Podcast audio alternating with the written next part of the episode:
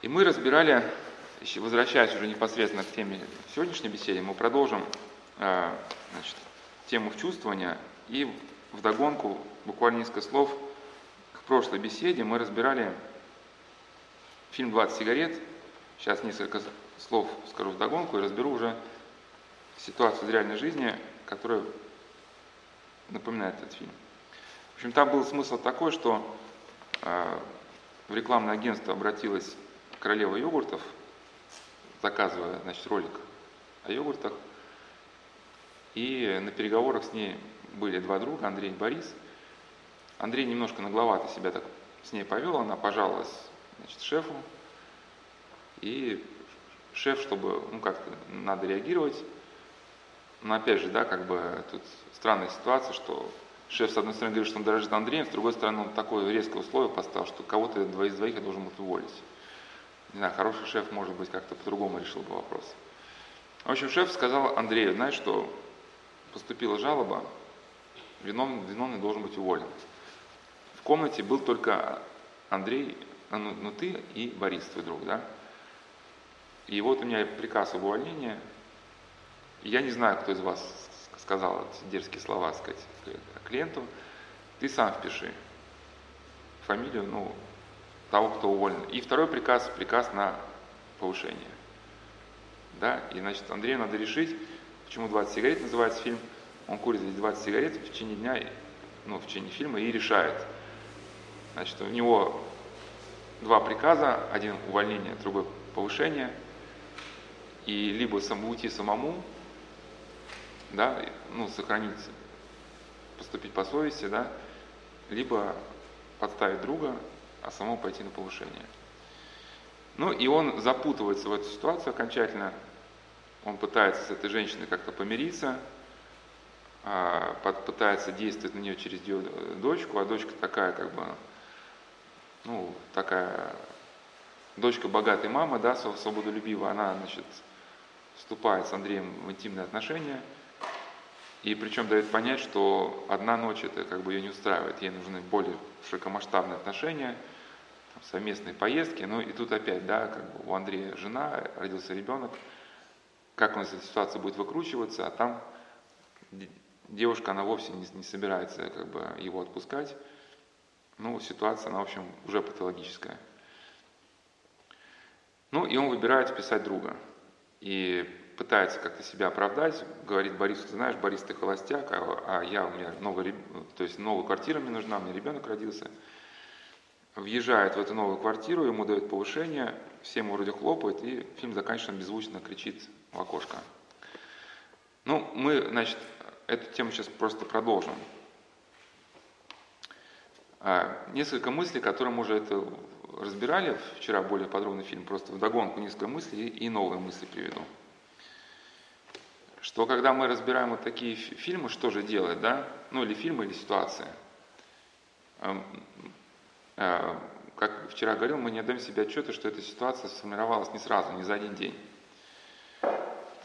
И можно такой аналогии привести, вот когда мы, сказать, в строке поиска набираем что-то, да, там, начинаем набирать э, чью-то, чью-то фамилию, условно, да, нам система поиска, там сколько-то там, разные варианты там. Так, такой персонаж, такой, такой, такой, такой. Начинаем набирать имя, там еще там разные варианты, поиск сужается. Начинаем набирать отчество, там поиск еще сужается. И по сути каждый нас, э, шаг нашей жизни, да, вот мы как бы начинаем жизнь с нуля, у нас еще там миллионы вариантов. Да? На самом деле свобода выбора есть, просто когда люди говорят, что свободы выбора нет, посмотрите, я попал в ситуацию, здесь никакого выбора. Ну, конечно, выбора у тебя нет, потому что ты в ситуацию уже вошел, ну, в круг. Да, ну, как на ринг, ты на ринг зашел, да, тебя там все, на тебя одели перчатки, давай, значит, бейся.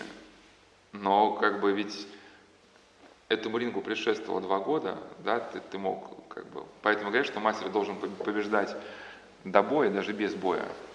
Если ты в эту ситуацию попал, значит, что-то уже как бы ты неправильно понял. И вот мы совершаем какой-то первый шаг, да, там, значит, в школе, может быть, и количество вариантов, в которые мы можем уйти по жизни, оно сужается, да. Потом, значит, знакомимся с какой-то нехорошей компанией. если мы время проводим с ней, значит, мы проводим меньше времени с хорошей компанией, да? меньше читаем книг, и количество ну, таких положительных за, как бы, знаний у нас, мы уже что-то в жизни не получаем. Я поним, понятно всем, да? И, и живем, живем, к второму, третьему курсу института, у нас уже такой довольно узкий сектор в жизни получается, да, начинается направленный поиск. У нас телефоны, книжки, люди определенной категории, мы посещаем мероприятия определенной категории, да, и, соответственно, вроде как бы вот кажется, что в этом секторе уже выбора вроде бы никакого и нету. У нас уже как бы жизнь словно подталкивает какой-то ситуации. Но это вовсе не потому, что нет свободы. Кто читал «Преступление наказание» романа Достоевского, там, когда уже очень похожая ситуация была, Раскольников, он уже думает об убийстве, и однажды видит топор лежащий, и думает, что это провидение мне подбросило топор. Конечно, это не, не, не Бог тебе подбросил топор, но когда ты непрестанно думаешь о топоре, и где ты его увидел наконец-таки, да, у тебя мысль срабатывает, что вот, наверное, как бы это оно есть, и нужно действовать.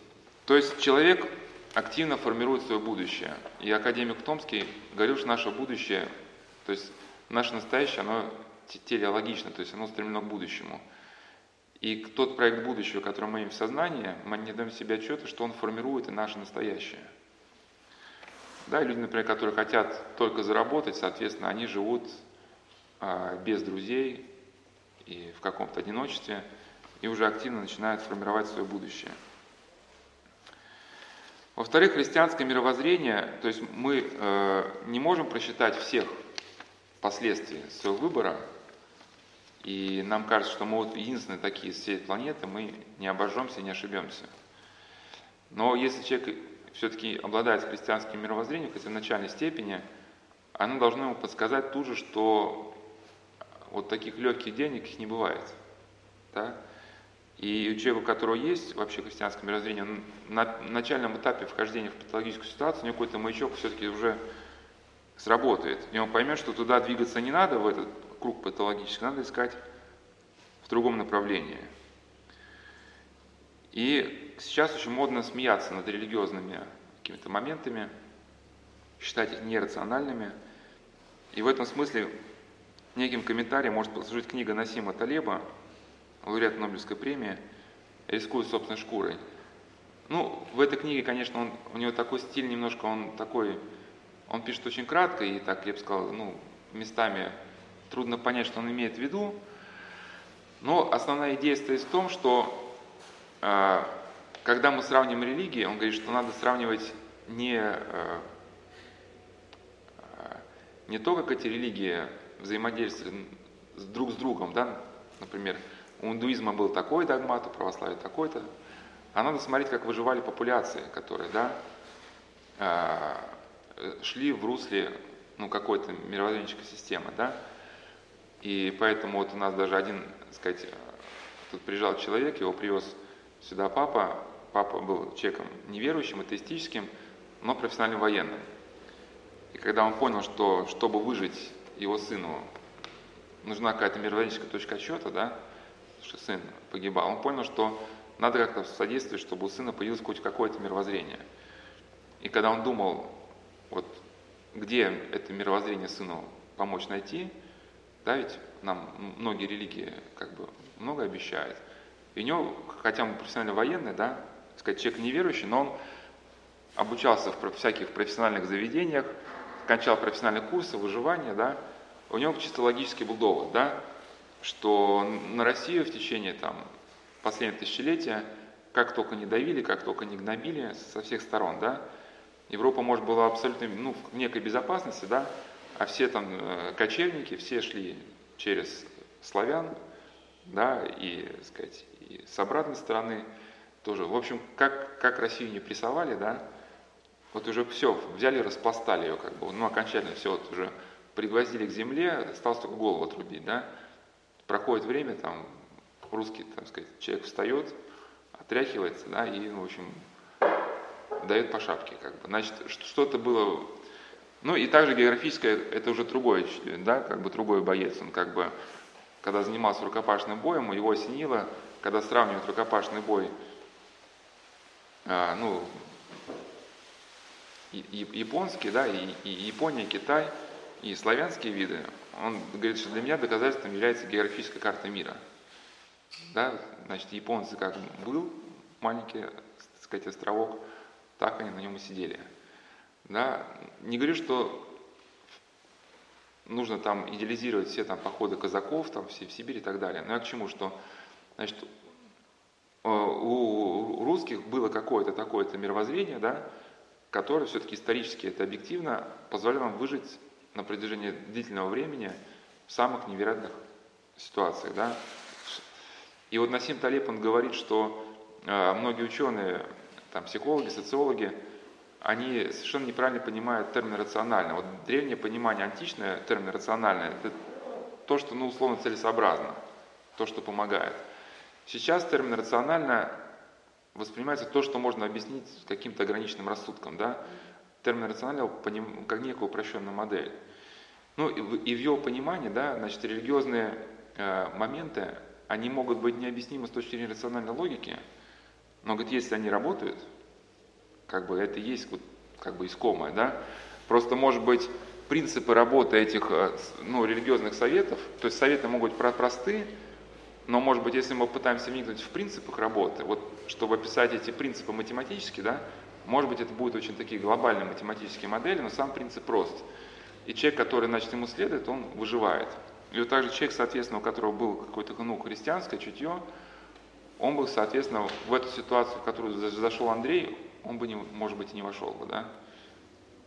Почему, э, почему это может быть сильно быть опасным, и в фильме просто это не показано, но, по крайней мере, когда я учился, там были такие истории, что, например, берут талантливого мальчика с третьего, ну, я рассказал на прошлой беседе, с третьего курса экономического института, максимально быстро поднимают его в иерархии какой-то крупной компании, у него теряется критичность, да, ну, соответственно, там, забыл это слово, когда от фирмы тебе машину дают, в общем. Ну, не суть важно. Ну, в общем, да, тебе, тебе компания все оплачивает, и... Да, и, и все, ты как бы ты взлетаешь, э, ты, ты взлетаешь в облака, скажешь, паришь над землей, а оказывается, это уже отработанная схема, да?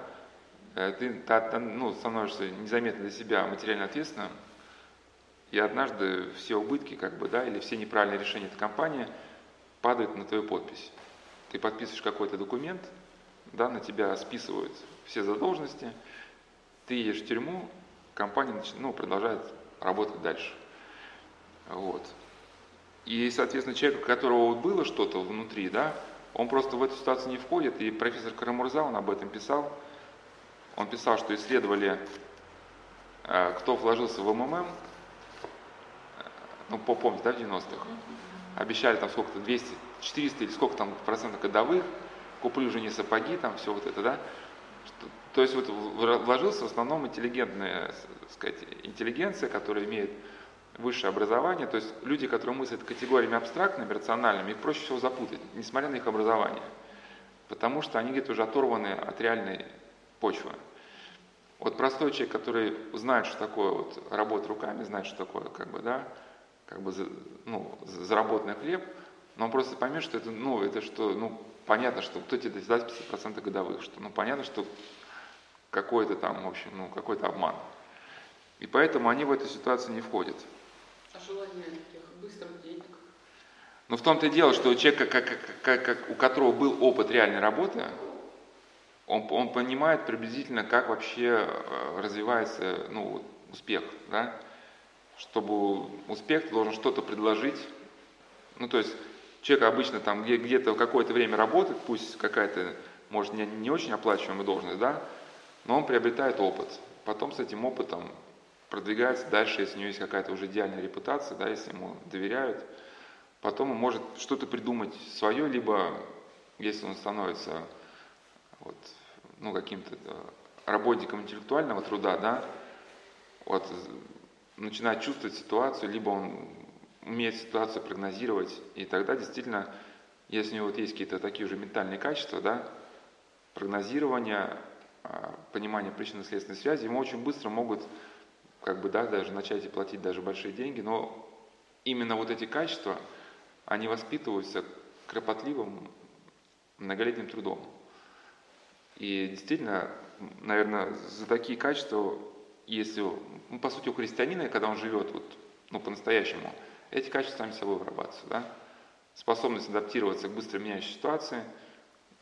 Если христианин живет, как бы для нас слово промысел Божий – это не пустые слова, да? И мы, соответственно, вот привыкли жить, когда у нас нет вообще никаких гарантий. То есть мы ну, привыкаем поступать по заповеди Божией, хотя никаких дальнейших тебя гарантий нет. Да? Для человека неверующего это абсолютно невозможно. То есть тебе надо поступать ну, только тогда, когда у тебя есть четкое представление, какой будет следующий шаг. И, соответственно, вот для, для человека, если он уже привык жить в понимании промысла Божьего, непредсказуемая ситуация неопределенная, она не вызывает никакой тревоги. тревоги. И такого человека, если делать начальником, он может спокойно да, вести корабль даже в самое, сказать, бурное э, море. Но иными словами, что человек, который был реальный труд, он понимает, каким путем идти. Человек, который ищет быстрых денег, он где-то неправильное решение принимает. Следующий пункт, что человек, когда у него есть какая-то вот внутренняя тревога, э, конечно, сейчас очень много страхов, да, если я уйду, у нас такая дилемма, от меня требует поступиться совестью, предать друга, но с другой стороны, если я уйду, то что же мне делать, да? А, но здесь есть разные ситуации, я бы мог привести несколько аналогий, которые вот могут ситуацию понять. Одна это рюкзак, вот есть такие рюкзаки для альпинистов, вот у них есть специальные зажимы на плечах. То есть, если ты ползешь по скалам, и вдруг срываешься со скалы и висишь там на руках, и ты чувствуешь, что рюкзак тебя тянет вниз. Ну, понятно, там какие-то могут быть ледорубы, веревки, и без них э, тебе будет трудно ползти. Но если ты сорвешься сейчас, то, то уже не, дальнейшая борьба за жизнь будет невозможна, да? Эти зажимы нужны для того, чтобы ты просто чик, как бы отщелкнул их, да, и все, и рюкзак там летит в пропасть, но ты остаешься висеть на скале. Без ледорубов тебя будет неудобно спускаться, но какие-то шансы все-таки у тебя есть. Если ты полетел вниз с рюкзаком, шансов бы у тебя не было. Да? Второй как бы образ это один э, стахановец, ну не стахановец, в общем ударник производства, часто этот пример рассказывал. К нему в годы репрессий подошли из силовых ведомств, сказали, что нам нужно бороться с контрреволюцией, а ты у нас такой ударник.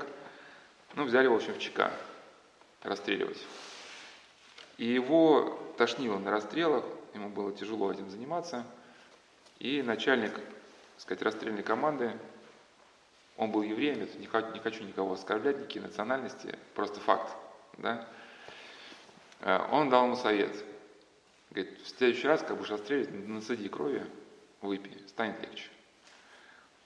И он говорит, когда вот из затылка потом расстрелян, он насадил стакан крови, Выпил, говорит, сердце как окаменело. То есть потом рука уже не дрожала.